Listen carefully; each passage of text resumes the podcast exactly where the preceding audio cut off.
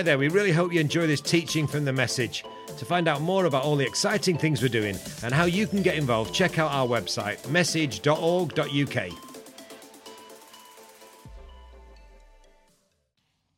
Joy Moore's dad, uh, Dave Moore, uh, as you may know, is another one of our trustees. It was on the best board meeting we've ever had.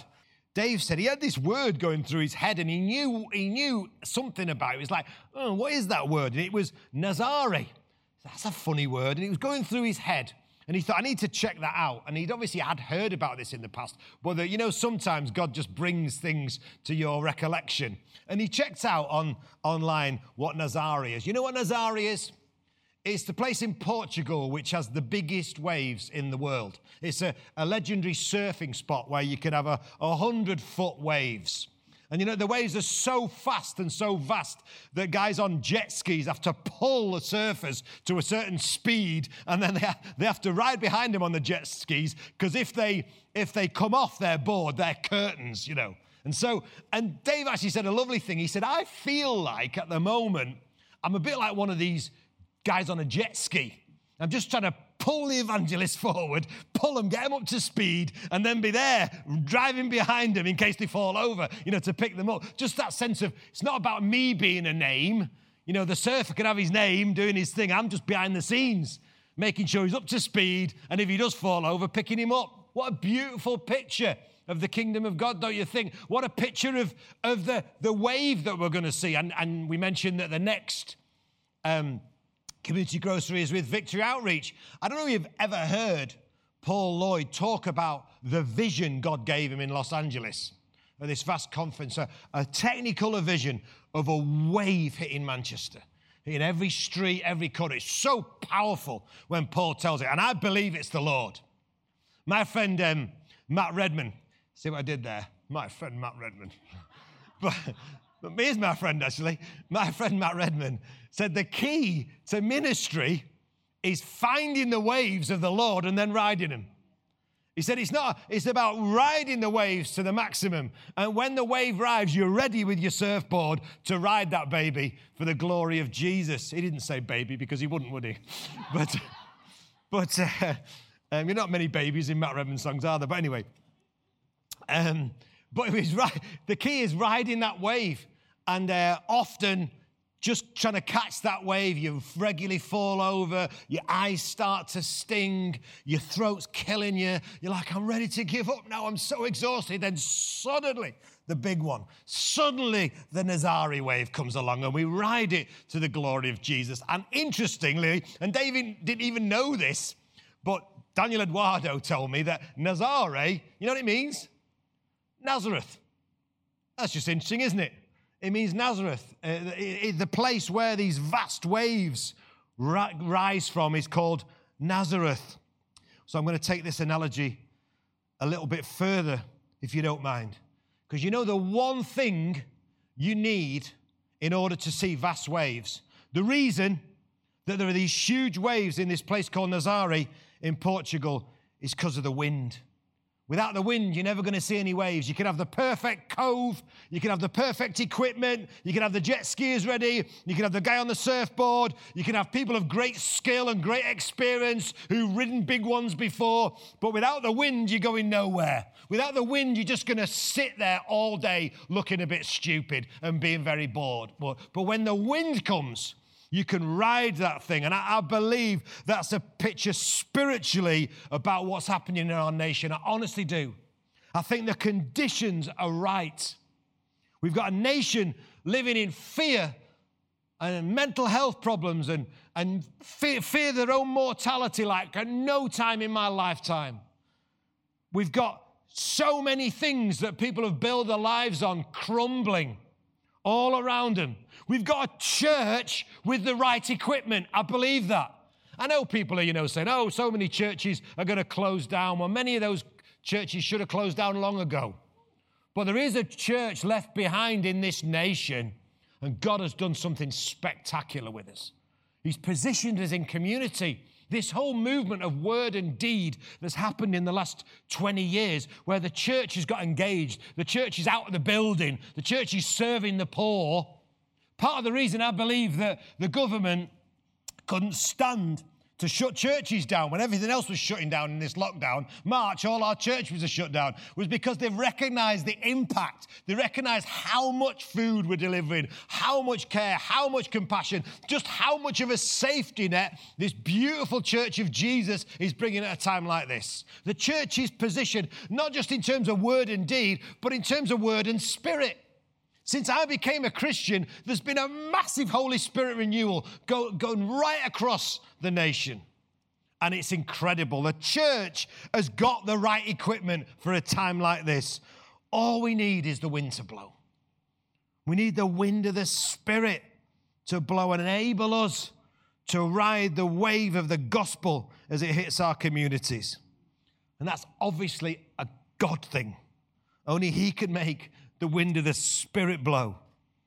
However, there are certain things we can do, certain things that have always happened down history when the wind has blown significantly and there's been a revival move. Things that draw the attention of God, things that create the perfect conditions so that when the wind blows, it's a really big wave. And they're all perfectly described in that passage I mentioned before in Acts chapter 6. There's passion for the poor, Look at it right the way through the early church. In Acts chapter 6, the confusion was about too big an opportunity to feed the poor. Daily distribution, there's so many poor, and they knew it was God's heart. And it was a little bit chaotic as the work grew, as the wind blew, and the disciples knew that they, they were getting their attention caught up in this good work that wasn't for them, it was for others who were filled with the Spirit and wisdom. It was for, yeah, amazing Christians who were set apart for God's work. They, the disciples, it says in Acts chapter 6, were to devote themselves to two things prayer and the ministry of the word. And they're to find some people like Stephen and Philip and co, amazing people, full of the spirit and wisdom, to coordinate the daily distribution of food to the poor, to bless the poor on a daily basis. And the three things I believe that create the perfect conditions for a move of God, for the wave to rise. The three things that draw his attention, if you like, are all there in Acts chapter 6. The poor. God loves the poor. When you do this for the poor, you do it for Jesus. You can't get away from it. You want God's attention? Love the poor. Find the poorest members of society. Just pour out his love on them. Reach out to them. Look at the people who Jesus gathered around himself the Alpha and the Omega, the King of glory, a funny old ragbag bunch of broken humanity. There they were all around him. Jesus loves the poor. And if we love Jesus, we better get his heart for the poor. Second thing is proclamation, the ministry of the word central, absolutely central to every move of God down history is people who love this word and are determined to minister it in the power of the Spirit. The poor and proclamation. And the third thing is prayer. It was ministry of the word and prayer that the disciples had to set themselves apart to. We're not going to see that move of God. That's why this week is a crucial week in the history of the message. That's why it's so important. If you haven't signed up yet, at 11 o'clock today, you sign up. Sign up for an hour in the morning, sign up for an hour in the afternoon, and see if you're not changed if you give yourself to that. Forget everything else. But see also, maybe it's time for the wave to rise. And as we press into God in prayer and worship and devotion, as we bring our best to this week, just see what God does. And of course, once they'd organized these things, made sure they didn't take the foot off the gas of loving the poor, whatever you do, you know, because you've got to minister the word and prayer, don't forget about the poor. You know, it's all got to be all three together. Look what happened. What a precious verse Acts chapter 6, verse 7 is. It says this. I've not got my glasses, you probably noticed, and it's a very small print Bible. And I did have it printed out somewhere, but it says this, right? Oh, no, there you go. Thanks, Sam. Okay, I've got my glasses, right? This is Acts chapter 6, verse 7. This is what it sounds like. This is what it looks like to see a gigantic wave. This is what a, a wave of blessing crashing on communities.